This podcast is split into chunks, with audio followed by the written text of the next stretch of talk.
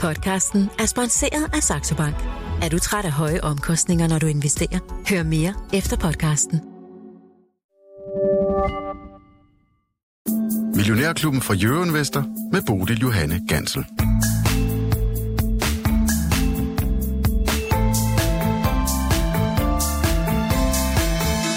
Det kan godt være, at du stadig slikker sorgen efter et øh, uh, redselsfuldt 2022, men øh, uh, 2023 er der en helt anden sag, også her i Millionærklubbens konkurrence, hvor de sidste, i hvert fald lige her og nu, ser ud til at skulle blive de første.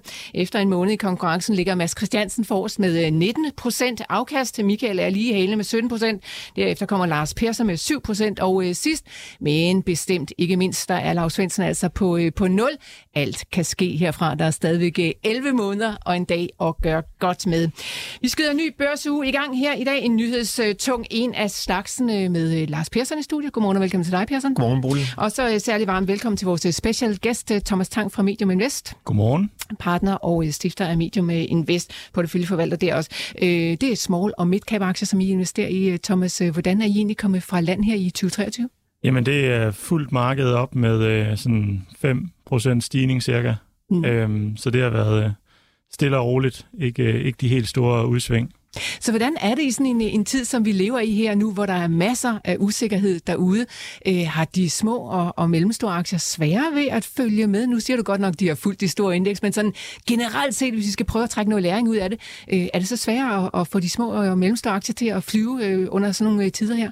Altså der er i hvert fald øh, typisk så falder de jo mere under nedture og stiger også mere under opture, nogle gange med lidt forsinkelse. Så når en optur starter, så er det mest øh, de største likvide aktier, der, der stiger allerførst, og så kommer det ligesom stille og roligt længere ned blandt øh, koderne til de mindre selskaber. Så der er i hvert fald både noget, der, noget, noget større volatilitet, større udsving, og så der som, kan også være sådan lidt timingsmæssig effekt af, hvornår kurserne stiger og, og falder. Og nu virker det altså som om, at 2023 øh, indtil videre i hvert fald afkastmæssigt er helt anderledes end 2022 var. Har I lavet om på øh, porteføljen her i løbet af den første måned? Øh, nej, altså vi øh, investerer jo utrolig langsigtet. Vi investerer jo efter, hvor vi mener, at aktierne er om fem år. Øh, så, så hvad der sker på månedsbasis rykker ikke særlig meget. Øh, men vi har foreslået en, en udvidelse af vores investeringsmandat fra i dag er det Danmark, Norge og Sverige til at inkludere øh, hele Europa small cap segmentet, mm. øh, så vi har flere kandidater at, at kigge på. Men det er ikke noget, der er besluttet nu. Det er vores aktionærer, der skal tage stilling til det på vores øh, generalforsamling. Hvornår bliver det besluttet? 8. februar. Okay, så det kan være, der kommer helt nye aktietyper, havde jeg sagt, i, i jeres portefølje hos uh, Medium hvis det går igennem. Ja, så vil vi uh, kunne udvide vores, uh, vores in, investeringsportefølje med en del nye navne. Mm. Er det fordi, det er for kedeligt i Norden, eller hvad, hvad er der sket, eller hvad, hvorfor? Vi har kigget på samtlige uh, interessante investeringscases i Norden, alle de selskaber, der kunne være relevante for os, mm. og Øhm, når man så genbesøger et selskab seks måneder senere, så er det sjældent, der er sket det helt store, så man kan sådan sige, at stå og genbesøge, genbesøge og genbesøge. Øh, nogle gange finder man noget, men mm. som regel er der ingenting sket. Nej. Jeg tror, man kan få et bedre afkast af vores tid ved at kigge på nye selskaber, som vi aldrig har set før, hvor der er en større sandsynlighed for at finde en ny guldklump, mm. end, at, end at genbesøge, hvad vi har kigget på. Og et af de selskaber, du har talt om her i Millionærklubben, øh, Thomas, øh, det er Note, som er regnskabsaktuel i dag. Altså, regnskabet er næsten lige landet. Du skal lige have lov til også at stå og summe lidt over, hvad det er, der egentlig kommer, kommer ud fra selskabet. Så øh, lad os øh, vende tilbage til lige præcis Notes regnskab, og så vende blikket mod det aktuelle aktiemarked herhjemme, Lars Persson. Hvad sker der derude? Jamen, vi tager en lille puster, og vi, vi falder lidt tilbage. Amerikanske futures her til morgen lidt ned, og jamen, det var egentlig en fin fredag, hvor vi, hvor, hvor vi kørte op, men så lige de sidste 20 minutter halv time, der, der tog vi øh, noget gevinst, eller de tog noget gevinst derovre.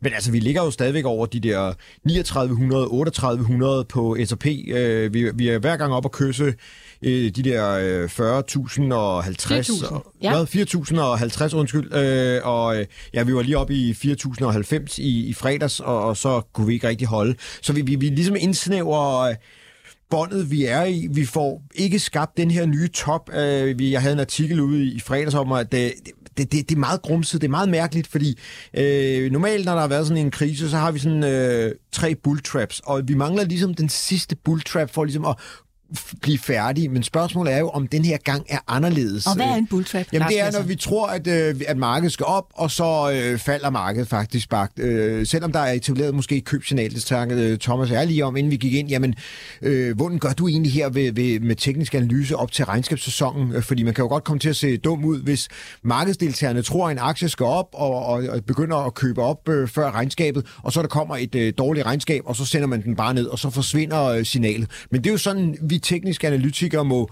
må arbejde en gang imellem. Øh, nogle andre gange, så sidder vi jo og siger, jamen hvis der nu kommer et godt regnskab, og den bryder op igennem det her, så er der virkelig øh, luft op til yderligere stigninger. Så, så på den måde, der, der arbejder vi måske en lille smule anderledes end øh, fundamentaldrengene, der, der sidder og, og, og regner på øh, forskellige ting og sager. Der, der kigger vi mere på grafen. Så vi, ligesom om vi mangler den her øh, sidste... Øh, forkerte, eller den her sidste øh, bull trap, men øh, det kan jo være, det er anderledes den her gang, men markedet det snæver sig sådan ind, vi har fået de stigende bunde, men, men vi har ikke fået nye høje toppe, og det er det, der gør, at vi ikke rigtig får det der bull trap, og, og, og vi ryger, og vi så ryger de der 15-20 procent ned igen. Så vi står sådan et meget mærkeligt vadested. Og det så, kan jo også være, Lars Persson, at vi bliver klogere i løbet af den her uge. Det er en ret mm. regnskabstung ja. uge, øh, og nøgletalstung for den sags skyld. Uh, stor uge i tech-selskaberne. Der kommer regnskab fra Alphabet, Apple, Amazon, Meta, og for den sags skyld også Snap, Spotify, Pinterest, Peloton, hvis man propper dem ind i sådan uh, mm. samme kasse.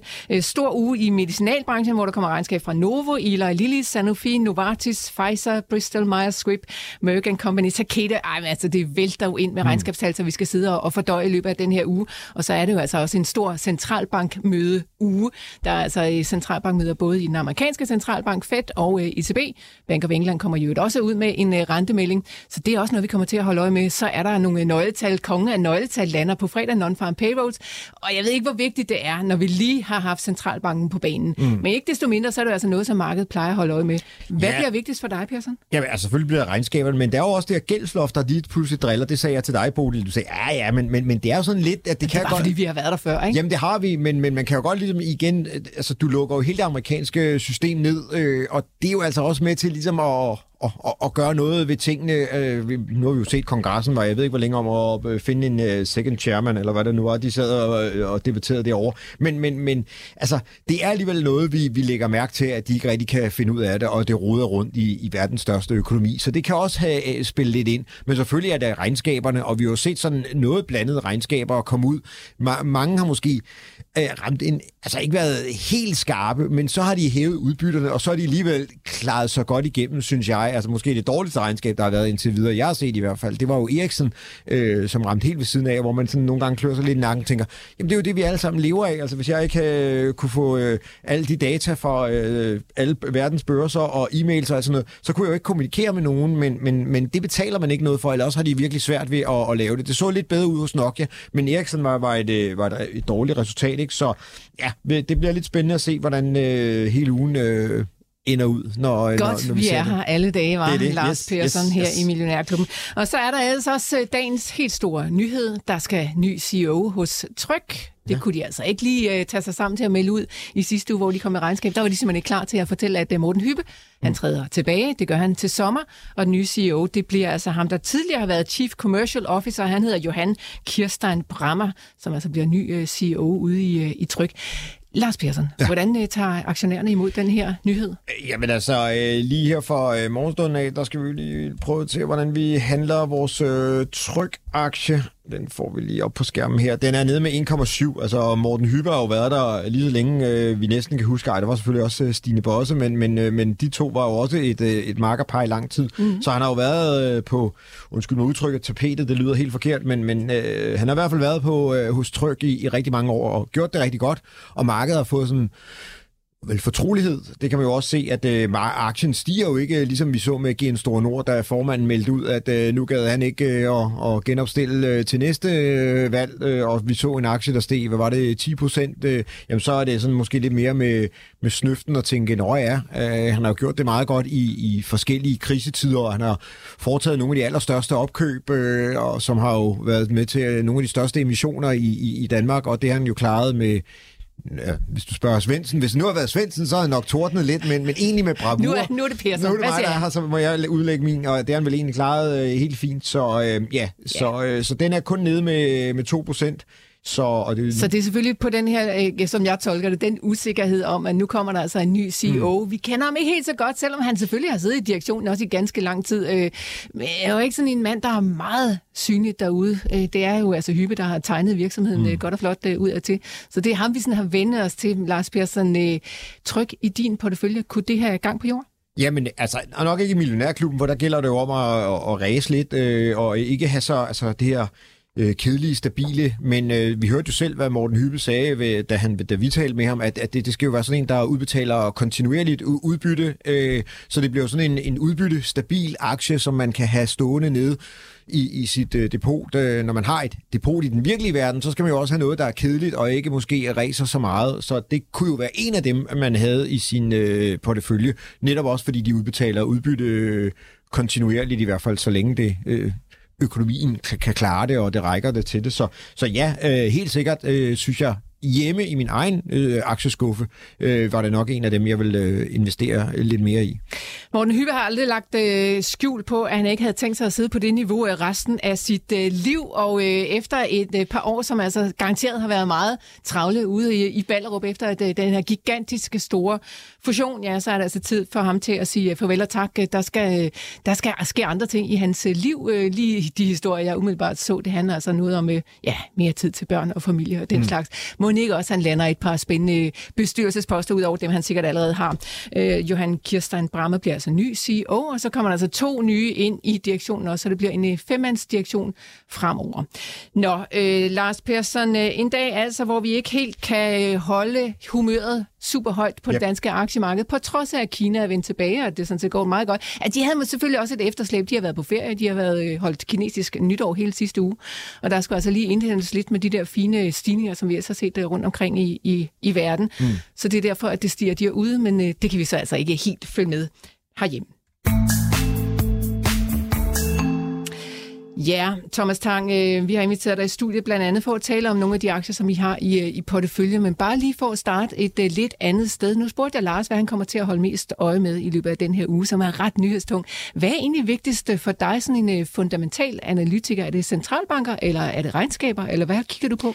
Øh, regnskaber er, øh, er klart vigtigst. Øh, vi er jo bottom-up analytikere, så vi kigger jo på de enkelte selskaber, og så er det klart, at hvordan de klarer sig, er helt klart også afhængig af, hvordan den generelle økonomi udvikler sig. Vi tror bare ikke, vi kan forudsige, hvordan den generelle økonomi udvikler sig med nogen meningsfuld præcision. Tænker så tror vi godt, at vi kan forudsige, hvordan selskaberne vil klare sig øhm, på lang sigt især. Øhm, på kort sigt er der masser af støj i performance, men på lang sigt især føler vi, at vi ligesom kan identificere nogle selskaber, der virkelig har en konkurrencefordel og er attraktivt prissat og er veldrevne osv. Mm. Så, så det, vi fokuserer helt klart på, på, på, på selskaberne, selvom jeg er ren interesse ikke kan lade være med at følge med, når der er øh, øh, rentemøde i, i USA eller, eller Europa for den sags skyld. Ja, og det kan godt være, at du ikke kan forudsige, hvad der kommer til at ske makroøkonomisk. Det er der jo basically ikke rigtig nogen, der kan. Men du har vel en holdning til det, Thomas. Hvordan sådan, hvad forestiller du dig, at der kommer til at ske? Det må vel spille ind på dine investeringer? Det, jeg mener, jeg kan have en holdning til, det er, at det mulige udfaldsrum er væsentligt større end normalt. Altså, et normalt øh, år vil man ligesom have, at der er en de fleste vil måske gætte på en økonomisk vækst på 2%, og det er et relativt godt bud. Øh, det kan være, at det bliver 2,5, det kan være, at det bliver 1,5, men, men i 2023 er der ligesom, vi kan i det værste tilfælde ende i en dyb recession med en inflation, der har bidt sig fast. Og i det bedste tilfælde, så kan det være, at vi måske helt undgår en recession, eller den bliver meget, meget mild, og at øh, inflationen, som den er begyndt, fortsætter med at falde helt ned på, på, på det langsigtede niveau på 2%, som centralbanken gerne vil have. Og, og det er bare en kæmpe udfaldsrum, der er, hvor at man kan sige, at det hele er egentlig muligt. Ja, lidt på det sidste er markedets forventninger og også med rette gået lidt mere mod et positivt scenarie. Blandt andet har vi jo i Europa undgået øh, seriøs gasmangel denne her vinter, øhm, som jo virkelig kunne have kastet Europa ud i en recession. Øhm, men, men det udfaldsrum er meget, meget stort, og det, det så betyder for os, og den måde, vi investerer på, det er, at vi prøver at undgå de mest risikable selskaber. Selskaber, som har brug for at rejse penge og taber, taber penge løbende. Fordi at i det dårlige scenarie for den samlede økonomi, kan de blive ekstremt presset. Altså det at gå ud og rejse penge til en underskudsgivende forretning mm, i en recession med høj inflation, altså det, det kan nærmest øh, blive døden på selskabet. Mm. Hvor at, øh, at ved en normal økonomisk situation vil vi være villige til at tage mere selskabsspecifik risiko, altså leve med, at de måske har underskud nu, hvis vi er ret sikre på, at de kommer til at tjene penge i fremtiden, fordi at, at det kan ligesom ikke koste selskabet livet på samme måde, som det kan i år, hvis det ender dårligt. Men investorerne ser ud til også have købt øh, generelt ind på det her med en lidt, øh, lidt mildere øjne på det her recessionsbegreb. Det ser ikke ud til at blive så dyb eller så lang en recession. Det er i hvert fald det, der handles lige nu ude på, øh, på markederne. Samtidig så har vi jo altså også centralbanker, som, som skal til at ja, måske tage farten lidt af deres renteforhold. renteforholdelser. Og så er der lige de her råvarer, som begynder at stige igen. Vi så tømmerprisen i sidste uge, den steg over 20 procent. Altså, og der er jo mange af de her øh, råvarer, som begynder at tikke op af noget, som igen kan skubbe til inflation, og så igen kan skubbe til centralbanker, som skal til at stramme endnu mere. Hvordan spiller alt det her sammen, Thomas? Altså, hvordan skal vi sådan blive kloge på, hvad det er, vi kan forvente? Det er jo ekstremt komplekst, og det er mm. også en af grundene til, at det er svært at sige så meget meningsfuldt om, fordi at, som du selv siger, der er utrolig mange faktorer, og der er mange, mange flere, end hvad du lige har nævnt der. Så, så, så, så ligesom at finde, finde hoved og hale i det er meget, meget komplekst. Mm. Hvis man skal prøve, så tror jeg, at man skal prøve at se, om man kan identificere nogle af de vigtigste ting, Altså for eksempel, hvad centralbanken vil gøre, den, den vil jo typisk på den korte bane diktere markedsudviklingen. Så hvis man for eksempel siger, at altså markedet er jo ved at indprise, at øh, den amerikanske centralbank kun skal hæve renten med 25 procentpoint på deres kommende møde, og at de øh, kommer til at sænke øh, renten igen relativt snart. Når jeg lytter til, hvad, hvad de siger i centralbanken, så lyder de ekstremt stålsatte på at få slået inflationen ned, hvilket jeg jo ikke mener er den rigtige strategi.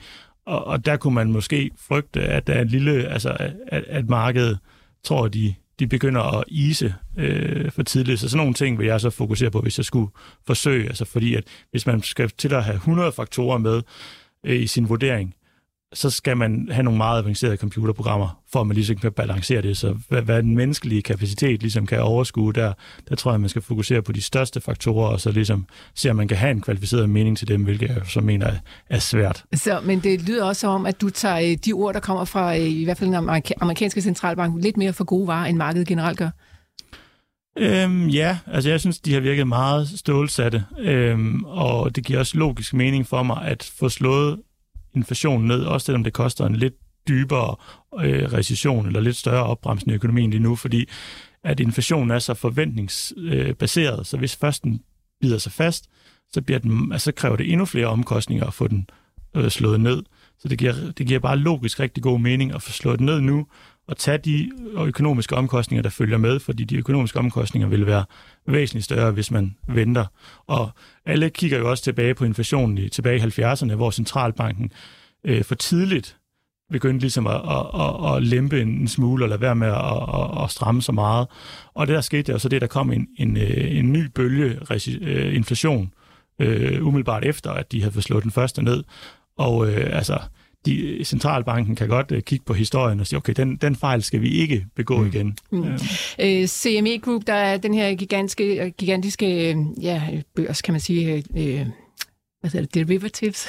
Derivater, eller? Derivater ja. og ja, øh, futures options og den slags øh, sådan lidt øh, konstruerede produkter, havde han sagt. De laver altid en undersøgelse om, hvor mange markedsdeltagere, der tror på det ene og på det andet op til de her centralbankmøder. Der er altså 99,4 procent af de markedsdeltagere, der er derude, der tror på, at de kun i citationstegn sætter renten op med 25 basispoint. Øhm, så ja, det bliver spændende at se, hvor vi, hvor vi lander henne. Det er altså onsdag aften, vi får en udmelding fra den amerikanske centralbank. Og så er det så torsdag, at vi skal kigge mod ECB. Thomas, hvad tror du, der kommer til at ske der? Øh, ECB, de er jo startet senere end øh, amerikanerne, øh, så de, de skal jo nok holde på lidt længere tid. Inflationen er jo også øh, øh, høj, meget høj i Europa øh, lige nu, så, så jeg antager klart, at de, de, de, de skal fortsætte med 50 basispunkter. Mm. Øhm, men er det ikke også bare drevet af, at øh, hele den her energibølge, og den er bare forsinket? Altså, øh, vi kan jo se, hvis man kigger på det svenske marked, hvor den svenske krone også er lav, det der virkelig har drevet øh, det svenske marked, det er jo, at øh, energipriserne har været høje, og deres elpriser har været endnu højere, hvor de er vant til, fordi at vi skulle sende noget, noget strøm øh, nedad, og så har de måttet øh, slukke for nogle kernkræfter. Så i virkeligheden forstår jeg, jeg forstår ikke, hvorfor ECB, fordi ECB skulle jo Altså, det, det er jo ikke fordi, at vi øh, er, er... Altså, det, det, det, der har drevet for inflationen i Europa, det er energipriserne. Det er jo ikke fordi, vi har forbrugt rigtig meget mere, synes jeg i hvert fald, sådan når man ser på det. Vi har jo holdt tilbage alle sammen. Vi har jo sparet på strøm og, og, og gas, så det har jo kun været at, at priserne er steget. Så altså, jeg, jeg, jeg synes, det, de burde passe på med ikke at gøre det alt for meget, fordi så har de også nogle lande, der ikke kan følge med. Altså Italien og, og Grækenland og sådan noget.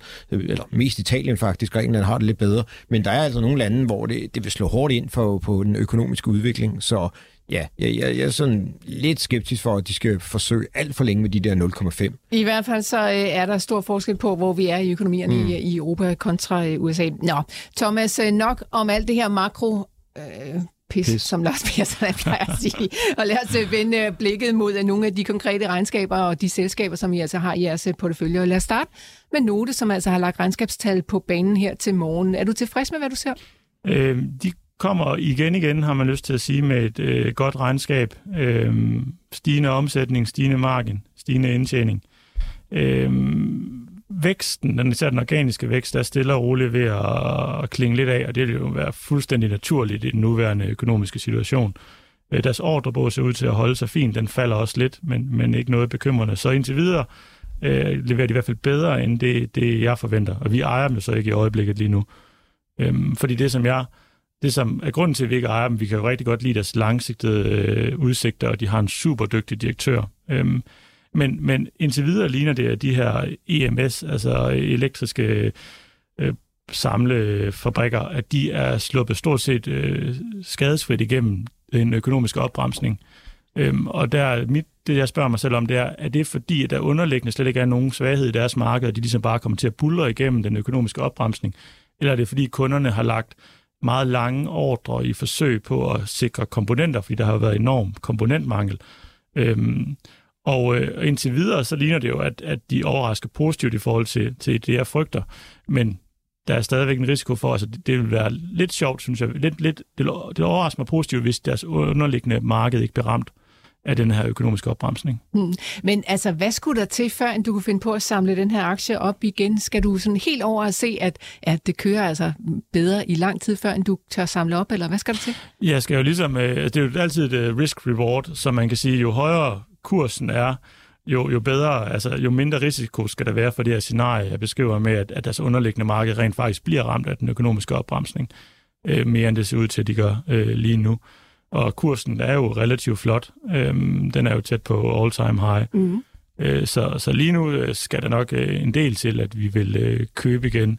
Men at vi er altid åbne for ligesom at opdatere vores syn øh, på øh, casen fundamentalt. Og hvis de bliver ved med at, at at levere over vores forventninger, så vil vores, vores fair value-vurdering jo så også stige, og så vil den jo blive mere attraktiv at tage, tage ind i vores portefølje. Og nu ved jeg godt, at man skal passe på med at have alt for mange følelser ind i det her aktiemarked, Thomas Tang, men altså, kan du godt sådan en dag her sidde og æve dig lidt over, at du ikke har den aktie? Nej, overhovedet ikke. Altså, Nej. Altså, det er ligesom, you win some, you lose some. Altså, det, det handler om, det er at have en god proces, hvor man i gennemsnit trækker, øh, træffer de rigtige beslutninger. Og øh, når vi har en aktie, som vi sælger, så er det jo ikke fordi, vi så tror, at aktien vil gøre det dårligt. Vi sælger jo altid, inden den har nået det, vi mener er fair value, øh, fordi at, at, at vi kan finde noget, der er mere attraktivt at investere i i stedet for. Så det validerer egentlig bare vores øh, grundlæggende proces og case, hvis de aktier, vi har solgt, fortsætter med at stige. Øh, fordi det er også vores vurdering, de skal gøre det fortsætte med at outperforme. Vi mener bare, at vi har fundet noget, der, der er mere attraktivt i stedet for. Det er fint nok. Der må godt være noget til de andre også. Ja. Thomas, øh, men så øh, nævnte du lige, altså den organiske vækst, øh, når du kigger ned i regnskabet, den ser ud til at klinge af. Hvis nu man sidder og har en note derude som investor og lytter til det her program, vil det være sådan en, et advarselsflag, som, som, som du vil holde øje med? Altså indtil videre synes jeg, de gør det bedre, end det jeg frygter. Øh, men det er klart, at altså væksten, organiske vækst, vil man skulle holde øje med, men der, man, der hvor man vil se det først, øh, vil jo nok være i ordrebogen. Øh, så, så det er nok der, jeg vil holde allermest øje. Og så vil jeg så holde øje med, hvor meget kan de få konverteret ordrebog til omsætning. For hvis de begynder ikke at kunne lave den samme konvertering, som de har gjort historisk af ordrebog til omsætning, så kan det være, at det er den her svaghed hos slutkunderne, der begynder at indfinde sig øh, og de måske skyder ordrene ud, eller måske ligefrem annullerer dem, øh, selvom det egentlig er fikst ordre i princippet. Øh, men det kan være, at Note gør det for at tillade nogle kunder at hvert fald minimum skubordre, hvis ikke også annullere dem for at have et godt øh, fremtidigt samarbejde. Så det er nok i virkeligheden det, jeg vil kigge mest på, det er ordrebog, og så hvordan den konverterer til omsætning. Og den, den, det, er, det tal er på vej ned. Altså mm. det, det bliver dårligere, men indtil videre gør de det bedre, end det, jeg frygter. Okay, så ikke så dårligt, at uh, du vil få ondt i maven, hvis du sad med den her aktie. Lars Persson, uh, rent teknisk, jeg ved ikke, mm. om du sådan har, normalt har noter inde på din uh, tekniske kandidatbænk, eller hvad du nu arbejder med, men uh, hvad siger den til dig, når du kigger på kurven? Jamen, den har det fint faktisk. Øh, den fandt en bund i oktober og har været opadgående siden, øh, og markedsdeltagerne har jo godt måske sådan øh, lurer lidt at de, de var ved at få lidt styr på, på forretningen igen, og der har været en vækst, og det her komponentmangel ser man også i nogle af de andre forretninger rundt omkring inden for det her. Jamen, i og med, at den er for, for i godsøjne forsvundet lidt, øh, eller næsten øh, helt forsvundet, så, øh, så går det bedre, og de kan ligesom øh, få solgt deres produkter og, og, og tjene pengene. Altså, øh, vi så jo Gao øh, i sidste uge, der leverer, nu den skal vi snakke om lige om, ikke lige om Gao, men om Zaptec. Øh, så, så Gao, G-A-O? Ja, som mm. leverer øh, sådan nogle opladerstationer, og de måtte jo ud og meddele, at øh, jamen, det, de er egentlig en masse ordre, men øh, de mangler lige den der dibedut, der holdt det hele sammen, så derfor så havde de ikke solgt så meget i, i fjerde kvartal.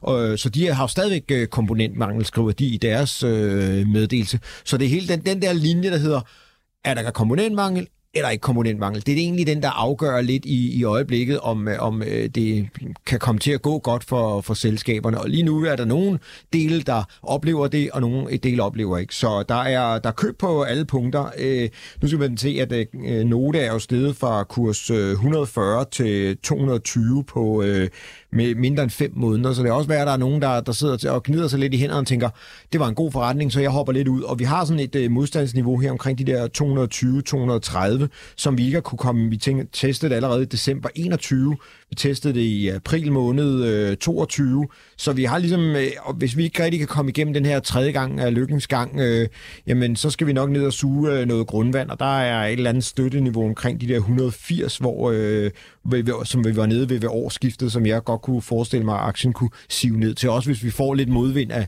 af andre grunde, men, men, men det er sådan lige, jeg ser på den i øjeblikket, så vil jeg trykke på købsknappen lige i dag? Nej, det vil jeg nok ikke. Jeg vil nok sætte mig ned og, og se, om, om den ikke øh, siver lidt tilbage på et eller andet tidspunkt. Øh, ja. Det ser ud til, at der er andre, der gerne vil trykke på købsknapper. Der øh, aktien stiger øh, omkring 2% her øh, til morgen. Det var op med 5 til at starte med, så der, der er ja. ligesom taget lidt. Men, men vi er jo tosset-teamen, det er det, det, man altid skal huske, huske så, så der, der kommer sådan lidt... Øh, lidt øh, chubang her lige til at starte med. Men Lars, øh, har Note en størrelse, som gør, at du synes, den kunne være interessant at sagtens, investere i? Ja, det kunne sagtens være med i. Altså, øh, nu er svensk small cap jo øh, nærmest øh, vores øh, mid cap, så, så det er jo ikke noget øh, problem, øh, kan man sige. Du skal jo nærmest ned i nogle øh, spot, spotlight-aktier for at finde nogen, der er på vores øh, small cap-niveau. Så der er masser af spændende øh, svenske aktier, øh, synes jeg i hvert fald, øh, i de niveauer der. Så ja, mm. det kunne jo sagtens komme med i millionærklubbens portefølje. Og Thomas, nu ved jeg ikke, hvor meget de har meldt ud om uh, guidance fremad. Øh, det er jo sådan det, vi sådan, uh, alle sammen er mest optaget. Der har, vi har allerede set fra USA masser af regnskaber, som kommer ud faktisk bedre, end analytikerne havde forventet. Men så skuffer de på deres guidance, og det gør altså, at aktierne de kan falde 5-10 procent lynhurtigt. Uh, er der noget om guidance fra Note? Har du noget at se på det? Ja, de nævnte øh, 1 milliard i første kvartal i omsætning, regner de med, og så mener de snakkede om, om, om 4 milliarder for hele året. Og nu ved jeg ikke, hvor de lå før, og, ja, men lyder det, det, på det, godt, eller? Det kræver så, at jeg læser mere ned i det, fordi at, altså det svarer for eksempel i første kvartal, svarer det måske til en 20-25 procents vækst, 25 nok tættere på. Øhm, men spørgsmålet er, hvor meget er der tilbage af opkøbsvækst? Altså det, der er den vigtige vækstmål, det er den organiske vækst, og det har jeg ikke haft tid til at regne på, hvad så den forventede organiske vækst. Øhm, Fair nok. Ja. Vi behøver ikke at forvente, at du multitasker her, når du skal stå og tale også, og samtidig også læse ned i regnskaber. Men øh, dejligt, at du lige sådan kunne øh, tegne de store linjer på, på øh, Notes regnskab. Thomas, der er andre aktier, vi skal omkring øh, fra, øh, fra Medium Invest, øh, Zaptok og øh, Zaptec hedder det, og Crayon er to af de aktier, du tidligere talte om. Jeg tænker, vi lige kan få en opdatering på de to. Hvor vil du gerne starte? Jamen, øh, altså, øh, hvis vi starter med, øh, med, med Crayon, øh, så er det jo øh, Øhm, et øh, selskab, der laver øh, software reselling og software asset management, som er sådan konsulentydelser inden for softwarebranchen. Og de er faktisk, hvis man ser på software, så er det i virkeligheden øh, konjunkturresistent. Øh, det er ikke sådan, at man er... De, altså, selvfølgelig kan man mærke, når økonomien bremser op, men det er, øh, software er jo virkelig central for enhver virksomhed. Altså man kan jo ikke stoppe med at betale for Excel og sin, øh, sin cloud. Øh, Øh, man har ligesom det er helt centralt. Så, så de er faktisk nogen, vi vil tro vil klare sig godt i det nuværende økonomiske øh, billede, fordi at, at det burde alt andet lige være lidt resistent. Øhm, og øh, for dem, der har lyst, så har vi faktisk sådan prøvet at, at, at samle alle vores tanker, hele vores research om både Zaptek og Creator, og så har vi prøvet for første gang sådan at dele det offentligt. Så man kan gå ind og læse det på vores hjemmeside, hvis man har lyst, øhm, og se sådan lidt mere detaljeret. Der er cirka 15 sider, så så det er for dem, der har lyst til at gå, gå lidt ned i dybden. yes. øhm, men de, de handler jo historisk øh, billigt, og de handler billigere end deres konkurrenter, på trods af, at de har gjort det bedre end deres konkurrenter. De burde være resistente i den nuværende økonomiske øh, konjunktur. Øhm, og så begynder der for en af deres konkurrenter at være rygter om, at der er kapitalfonde, der ser på dem, og altså, det kan, vi kan rigtig godt lide den. ja, det, det kan jeg godt høre. Men altså, det, altså, det, det lyder lidt som også nogle fugle på taget, det der sidste, du nævner, Thomas. Ja, ja, det er rent. Altså, øhm, det er jo bare, vi fokuserer, vi sådan set, altså, vi har ingen idé om, hvornår et potentiale, som vi mener, der er en aktie, bliver realiseret.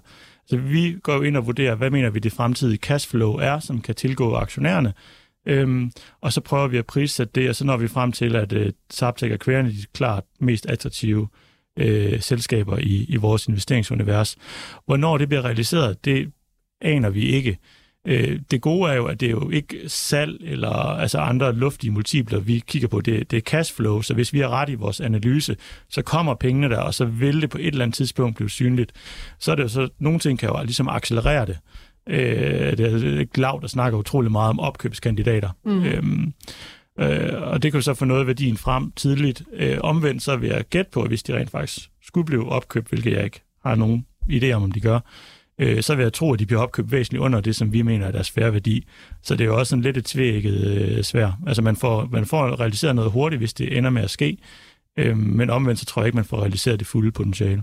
Og hvor stærkt står de her to selskaber, Thomas, i et miljø, hvor vi altså øh, forventer at kunne se ind i højere renter? Altså, det er jo lige præcis det, I sidder og, og regner på, det her cashflow. Der skal vi jo benytte en eller anden rente til at tilbage diskontere. Nu stiger renterne, så hvor meget betyder det for dem?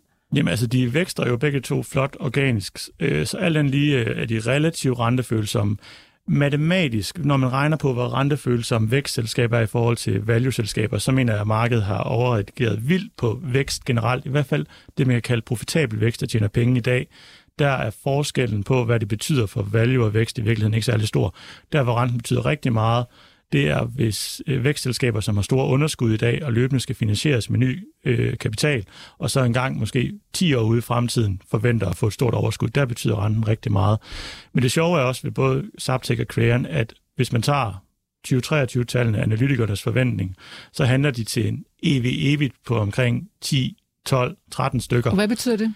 Det betyder, øh, det er enterprise value, så det er aktiekapitalens værdi plus øh, gæld eller nettokontanter, og så i forhold til EBIT, som vi mener er det vigtigste investeringsmål, der er. Det er vores primære valuation-matrice, fordi øh, den får gælden med, og den øh, tager også øh, altså afskrivninger og amortiseringer med, hvilket vi mener er meget ægte omkostninger. Altså det er resultatet af den primære drift? Ja. ja. Og øh, der handler de som sagt på de her 10, 12, 13 stykker, afhængig af hvem man kigger på. Vores tommelfingerregel for et selskab i steady state, som ikke vækster, er, øh, at de skal handle til en EV-EBIT på 12. Så i dag handler de faktisk som et meget billigt value-selskab, hvis analytikernes forventninger er rigtige, hvor at øh, de i virkeligheden har høje øh, organiske vækstrater, tocifret, og, øh, og står godt i konkurrencen, har attraktive cashflow-karakteristika osv. osv.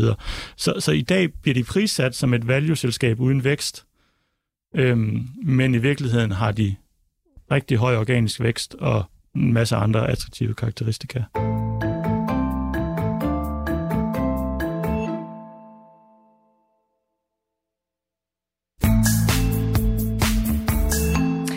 Ja, der skal vi lige have et øh, break, øh, Thomas, for jeg kunne godt tænke mig at dykke lidt ned i den der måde, du arbejder på. Altså det her med, når du sidder og, med din gigantisk store lommeregner og skal taste tal ind og tilbage diskontere pengeflow for de her selskaber. Øh, hvad er det så for en rentesats, du bruger? Jamen, øh, vi øh, prøver på ikke at justere den, så vi har ikke justeret den hverken ned eller op. øh, ned, da renten faldt, eller op nu, hvor renten den er steget. Øh, men det er et sted mellem, altså de første fem år bruger vi 7% i diskonteringsrater, så bruger vi noget, der er lidt højere øh, længere ude på, øhm, på, i fremtiden. Mm. Øhm, og som sagt, det betyder ikke særlig meget præcis, hvad den er. Øh, det betyder øh, noget for det absolute niveau, men det relative niveau er relativt lidt påvirket, øh, uanset om man vækster eller ej, så længe man har indtjening i, i dag. Så jeg står egentlig her i øh, Millionærklubben øh, på ja, næsten dag, daglig basis og har fornemmelsen af, at øh, masser af selskabers aktiekurser de er faldet helt vildt, alene fordi renterne steg så meget, altså det er så meget her på det seneste, og fordi at vi snakker om det her med, når vi skal tilbage diskontere og vurdere selskabernes fremtidige værdier, så bliver det til en helt anden rentesats. Det siger du, det betyder ikke helt så meget? Det betyder utrolig meget for den absolute værdi for hele markedet, men det der, hvor jeg mener, markedet klart overreagerer, er, hvor stort øh, forskellen er på for eksempel value-selskaber og vækstselskaber. Altså hvis man laver analysen og ser på et value-selskab, der vækster 5% de næste 10 år, kontra et øh, vækstselskab, der vækster 20%, så differencen altså på de to er ikke særlig stor, hvis renten stiger 3 procentpoint. Så skal de begge to falde meget værdi, men vækstselskabet skal kun falde lidt mere end value-selskabet. Og der har mm. markedet jo ligesom øh, Øh, er helt vild med, med value-selskaber, som næsten ikke er faldet det sidste år, mens vækstselskaber er faldet rigtig, rigtig meget. Så, så renten betyder meget for den absolute valuation, men øh, differencen der mellem forskellige, altså vækst og value især, øh, betyder det overraskende lidt matematisk. Og der er sådan helt klart en masse psykologi, der så har drevet de her ting i stedet for. Og hvis der er noget, jeg elsker, så er det, når jeg hører, at der er folk, der siger, at markedet de overreagerer, fordi det giver jo altid en masse spændende opkøbsmuligheder. Thomas, hvor skal man kigge hen så, hvis man skal prøve at finde nogle af de her aktier, hvor at markedet har overreageret, og de måske bliver for billige? Altså, vi synes jo helt klart, at altså, profitabel vækst er der, hvor vi ser de klart bedste øh, investeringsmuligheder i dag. Øh, så, så, så, så selskaber, der har en forventelig høj organisk vækst i mange år ude i fremtiden, og som tjener penge i dag. Det, det, er ligesom, det er den type selskaber, hvor vi finder de klart mest attraktive investeringsmuligheder. Øh, fordi at de er ligesom blevet, blevet handlet sammen med alle mulige andre vækstselskaber, som øh, øh, har store øh, cash burns og har brug for at rejse penge løbende, og hvor den forventede indtjening først kommer måske 10 år ude i fremtiden. Hele den gruppe er ligesom blevet slået sammen og, og faldet, og ja, dem der så er, altså de mest risikable er, er også faldet mest, men hele gruppen er ligesom faldet overraskende meget. Så, så, så profitabel vækst er der, hvor, hvor jeg synes, de mest attraktive klart mest attraktive investeringsmuligheder i dag. Og Thomas, du ved godt, når man rækker mig en lille finger, så prøver jeg at gribe hele hånden. Er der nogle sådan særlige segmenter, vi kan kigge ind i, eller, eller er der nogle selskaber, du kunne nævne, som, øh, som ligger i den der kasse? Jamen, altså sjovt nok, så har vi jo investeret efter det, vi tror på. Så, så hmm. altså, Crayon Subtech er vores to bedste bud. Der er også Sind, som vi nævnte sidste gang, vi var herinde, som er i samme kategori. Altså hvis vi skal fortsætte med at nævne selskaber i den kategori, så er det sådan noget som Rock Vista, øh, som vi også engang har snakket om. Øh, måske det er noget med nogle tæpper. Præcis, det er nemlig noget med nogle tæpper på online, så der er også noget god langsigtet organisk vækst og nogle, øh, noget, noget indtjening, der handles billigt i dag. Så den type selskaber, synes vi, er, øh, er klart de mest attraktive i dag. Rock Vista Group, øh, aktiebolag, øh, tickerkoden er bare RUG, så kan man lige selv øh, gå ind og, og kigge lidt på den. Og så nævnte du Sint og Lars Persson. Jeg tænkte, Sint, C-I-N-T. Ah, ah ja, det er der. Ah, ja, ja, okay. Det er godt. C-I-N-T. Hvad er det? Ja, det er øh, den dominerende platform for markedsundersøgelser. Så i stedet for, at man ligesom øh, vil stille nogle spørgsmål om et produkt, eller hvad det, det kan være mange forskellige ting, og man så sætter sit lokale øh, call-center til at ringe ud til en masse øh, respondenter og prøve at stille spørgsmål, så er de ligesom en markedsplads, der har alle mulige former for paneler, altså folk, der ligesom, øh, det, det kunne være... Øh, det kunne være folk, der ligesom øh, er, altså, er øh, abonnenter på en eller anden øh, avis, eller det kunne være folk, som er en del af Øh, altså der findes sådan nogle sites, hvor man simpelthen øh, for eksempel besvarer spørgeskemaer for at få point eller produkter eller lignende. Øhm, der, der er en masse forskellige respondenter øhm, og det, man kalder panelejere ude i verden. Og så er der så for eksempel Coca-Cola og Novo Nordisk og alle mulige andre store brands, som gerne vil stille en masse spørgsmål. Og der er de ligesom den ledende markedsplads, hvor man kan gå ind og designe spørgeskema, og så kan de skaffe respondenter ekstremt billigt og af høj kvalitet og med de rigtige karakteristika, så at man i stedet for, at man skulle ringe ud eller der findes selvfølgelig også andre, der gør det digitalt, men de er de, er de, de ledende, så kan man ligesom gå ind og bruge deres markedsplads, så kan man lynhurtigt få at vide, okay, du skal bruge 1000 respondenter, og det kan vi skaffe til den her pris, og så kan de også lynhurtigt øh, eksekvere spørgeskemaet. Mm øh, høj kvalitet respondenter, siger du. Altså, jeg er bare nødt til at skyde ind, at øh, min drenge var ikke særlig gammel. Jeg tror, det var sådan noget øh, 10, 11, 12 år, hvor det gik op for dem, at via Facebook, så kunne man altså hugge sig op på noget af det her, og så kunne man få en 50'er for at svare på en masse spørgsmål. Jeg tror ikke, de var særlig gode til at respondere på det, der blev spurgt om. De, de svarede sådan set bare basically, satte nogle krydser, og så fik mm. de en 50'er. Og det er jo sådan noget, som de så skal have teknologien til mm. at, at styre. Og jeg er øvrigt enig, altså det, det, det, og det gælder jo for alle former for spørgeskemaer, at øh, der er nogen, der svarer mere øh, dybdegående og ærligt, og nogen, der bare øh, øh, flyver hen over det kan se øhm. en 50'er øh, til Pokémon-kort. Ja. Okay, øh, Lars Persson, øh, nå, men vi skal også lige omkring Sinch nu, fordi hvor jeg troede, det var det. 9 procent, ja, og det er fordi, hvad? at øh, den har fået en øh, downgrade i dag af et af finanshusene. Jeg kunne ikke lige huske, jo, det var det, jeg så stod lige og kiggede. Det var Morgan Stanley, der mente, at den kun skal koste 32 kroner, så altså... Og lad os lige tage os omkring øh, Sinch nu, fordi nu kommer jeg lige til at blande det lidt øh, sammen. Sinch, som altså er en, øh, en, øh, et sted, hvor man kan få øh, brugerundersøgelser, og Sinch, som er et IT-selskab. Ja, ja, som er digital, øh, hvor de, de hjælper øh, med øh, ligesom øh, cloud, og øh, de hjælper flere forskellige forretninger og styrer også øh, dokumentation øh, og øh, dokumentations, øh, dokumenthåndtering osv. Så, så, så det, det er jo en, en, en anden base, kan man sige. Og, og det har jo været en, en tur kraftigt nedad. De lavede nogle store opkøb øh, sidste år, og har fået nogle ordentlige nogen på, på puklen. Øh, de var oppe i øh, 200 og endte under kurs 10, og her for nylig øh, Jappen. De har sådan en opadgående tendens, og Jamen, de, de er øh, hvad hedder det nu, øh, positiv drift. Øh, de omsatte 16 milliarder, og de fik tæt på en milliard på, på bunden, og det kan man altid diskutere, om, om det er nok. Og det er jo selvfølgelig en sektor, som bliver ramt lidt af høje lønomkostninger, og måske at vi, vi overvejer lidt, hvad der skal ske i, i, i fremtiden som virksomhed. Er der noget, vi kan spare på også der? Men, men det lange perspektiv, så synes jeg stadigvæk, den ser interessant ud. Men rent til, jeg har købt den ud for teknik, og, og nu tager den så sådan en lille pause i, i den her. Så det, det er kun for, på grund af, at den er blevet nedjusteret af, af Morgan Stanley. Jamen, så får den et øh, gok i nøden. Øh, det har vi jo set før, at der er et eller andet finanshus ude og justere dem, og så om i næste uge, så er der et andet øh, finanshus, der justerer dem den anden vej, og så stiger den øh, også øh, mærkeligt. Så, så det er sådan lidt... Øh, der, der er hiv og sving i den aktie der. Morgan Stanley, som altså har sat den øh, på undervægt. Mm. Nå, Lars Persson, men der er jo faktisk tit, at der er flere af vores lyttere, som øh, spørger os, øh, hvad skal vi bruge alle de her analyser til for de store analysehuse? Og mm. det er jo sådan, altså, det er jo noget af en magt, de sidder med, hvis de med en enkelt skriv ud til et hav af, af investorer eller analytikere, eller hvem der nu følger dem, mm. kan sende aktier ned med 8, 10, 15, 20 procent. Yeah. Altså, giver det mening? Jamen, det kommer jo an på, om, om, om, er der virkelig noget bag, eller er der nogen, der går måske lidt i panik, og er der nogen, der sætter øh, prisen anderledes øh, den dag? Det, det ved jeg ikke. Altså, jeg har jo oplevet det i rigtig mange år, og, og, og jeg, jeg trækker lidt på smilebåndet og siger, nå, det var, det var ærgerligt, at, øh, at de var sure på aktien, eller de undervægtede den. Øh, det kan selvfølgelig nogle gange øh, være med til at ødelægge en, en, en god børsdag, øh, men, men øh, hvis man har den aktie, der falder, og ikke resten af porteføljen kan, kan hive det op. Men man må også bare sige, at Sinch har også været en af dem over i den anden side, der er på sted både 10 og 11 procent, så jeg ved jo godt, at øh, volatiliteten er høj. Øh, der, er en, der er en høj beta, altså det, der, der er stor om, øh, udsving i den, så øh, når man går ind i den, skal man jo ikke fylde helt op i, i porteføljen. Man skal jo måske bare tage en normal position, eller måske en lidt, lidt lidt lavere end normal, fordi at, øh, der kan, det kan gå begge veje. Ikke? Så, øh, ja. Og så, du plejer at sige til mig, huske hvorfor det var, man købte i første yes, omgang, og hvis der ikke blev lavet om på det, så skal man måske bare ride stolen af. Netop. Okay. Thomas, øh, også et spørgsmål til dig omkring de her store analysehuse, som jo altså kan rykke markedet ret meget med deres analyser. Er det sundt for et øh, velfungerende aktiemarked? Det viser vel bare, at det ikke er velfungerende, eller hvad?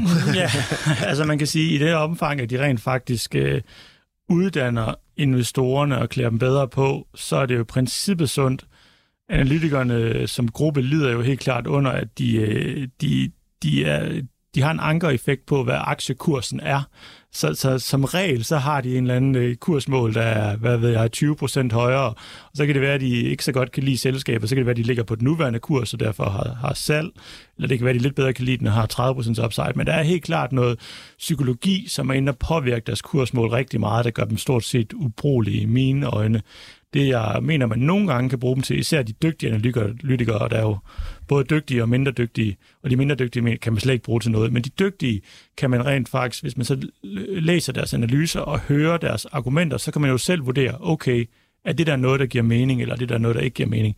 Men, men altså, når man selv sidder og laver fundamental analyse, og det kan godt være, eller det er helt sikkert værre på, på, på små og mellemstore aktier, som vi kigger på, altså så laver de jo utrolig mange fejl. Altså for eksempel øh, når de, når de sammenligner Zaptec med konkurrenterne, så kigger de på hele Øh, konkurrenternes selskaber, i stedet for at kigge på den del af selskaberne, der, der arbejder med lader og sammenlignelige med Zaptec. Så tager de ligesom altså, alt muligt andet selskaberne også laver, der har nogle helt andre karakteristika, meget, meget lavere vækstforventninger, så samler de det hele i en stor pulje, og så sammenligner de det, i stedet for at forsøge at sammenligne sådan æbler med æbler. Øh, og Så, så, øh, så de laver masser af, af fejl, men man kan måske blive inspireret en gang imellem. Er der nogen, du lader dig inspirere af?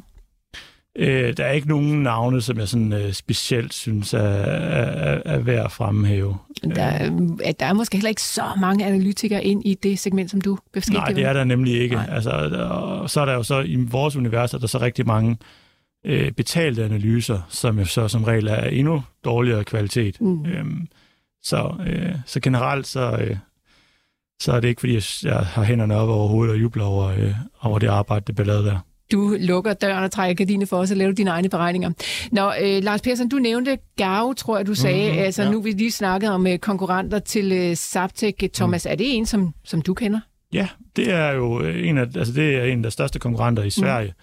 Og det er jo faktisk et godt eksempel på et selskab, som laver alt muligt andet. Altså, de laver alt muligt elektronik, og så er de så ligesom øh, næsten faldet over så også at lave lader. Det lå i en relativt naturlig forlængelse af, at de ligesom laver alt muligt andet elektronik, men det har ikke som sådan noget at gøre med, med, med, med deres, øh, deres anden forretning.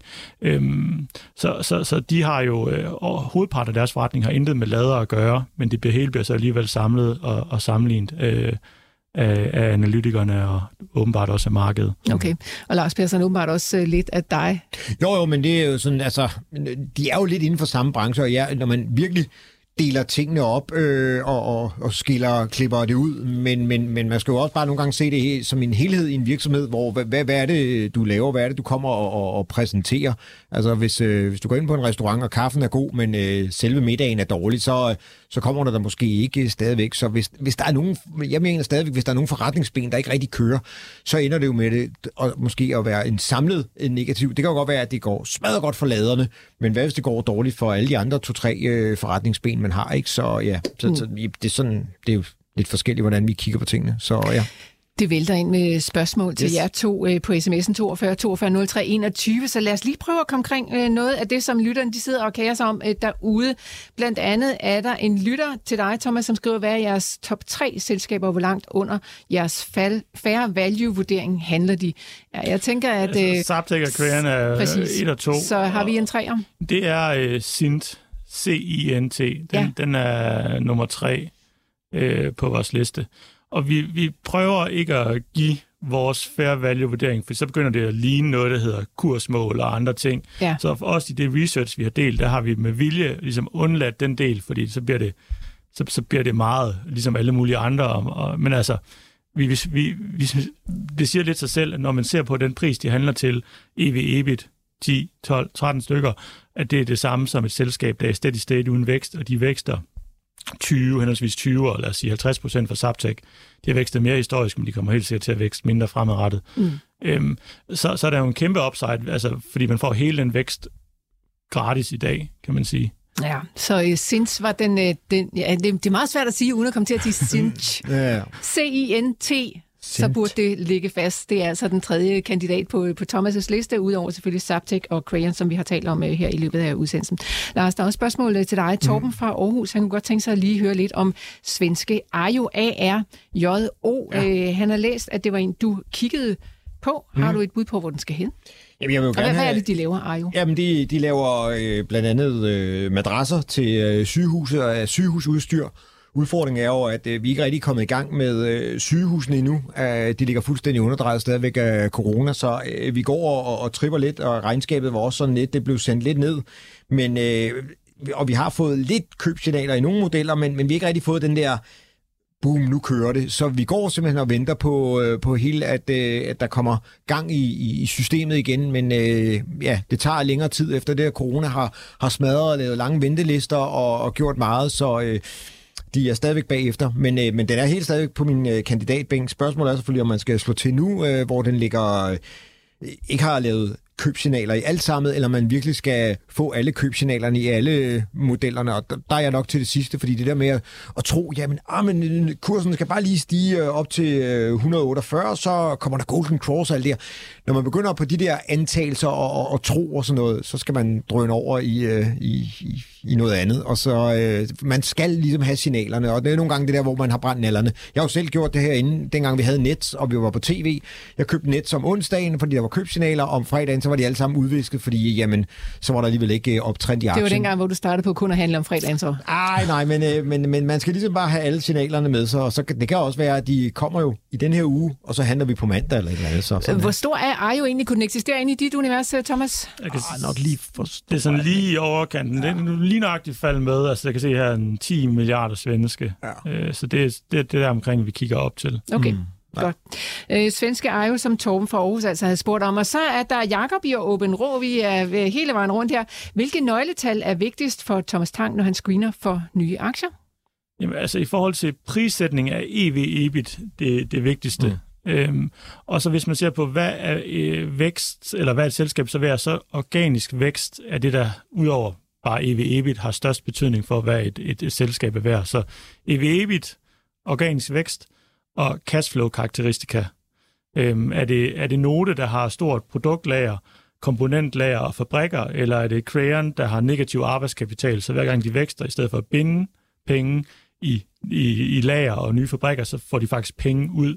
Så, så cashflow-karakteristika betyder meget, og så den sidste store ting, der kan have stor betydning, det er sådan, øh, ikke et nøgletal, øh, men det er, altså, hvad er risikoen? af det her huskompaniet, som er ekstremt cyklisk, eller er det Novo Nordisk, som bare er øh, obligationslignende i, i deres øh, karakteristika.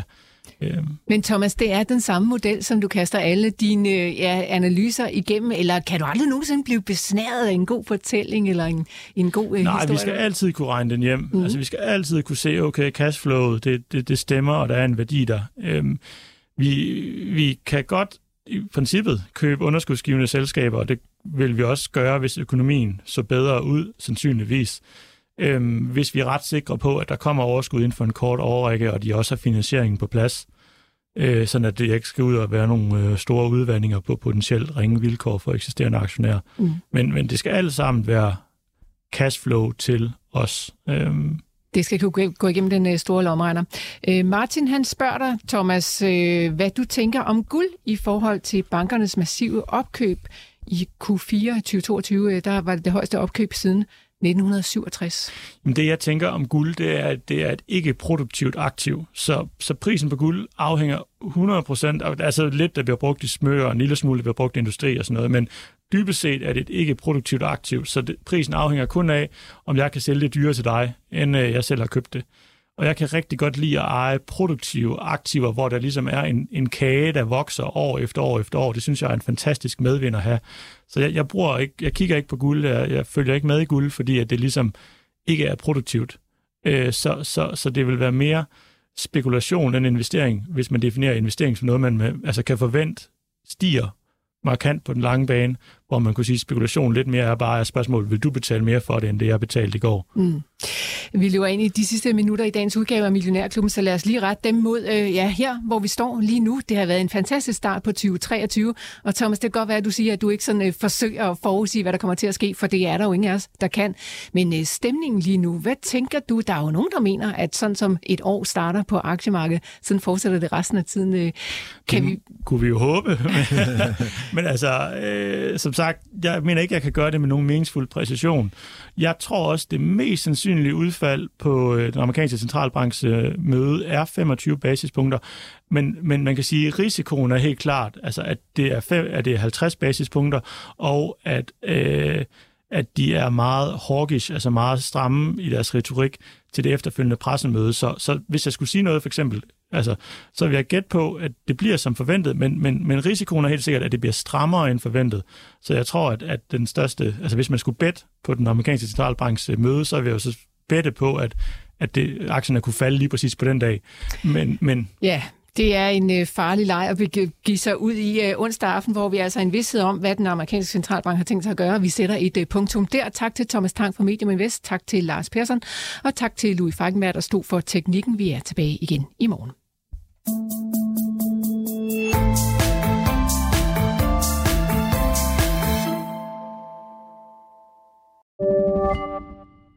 Podcasten er sponsoreret af Saxo Bank. Vi skyder året i gang med nye lave priser, så du kan investere til nogle af markedets laveste priser og beholde flere penge til dig selv. Mindre til banken, mere til dig. Saxo. Stedet penge helst vil være. Læs mere på saxobank.dk og opret en gratis investeringskonto allerede i dag. Thank you.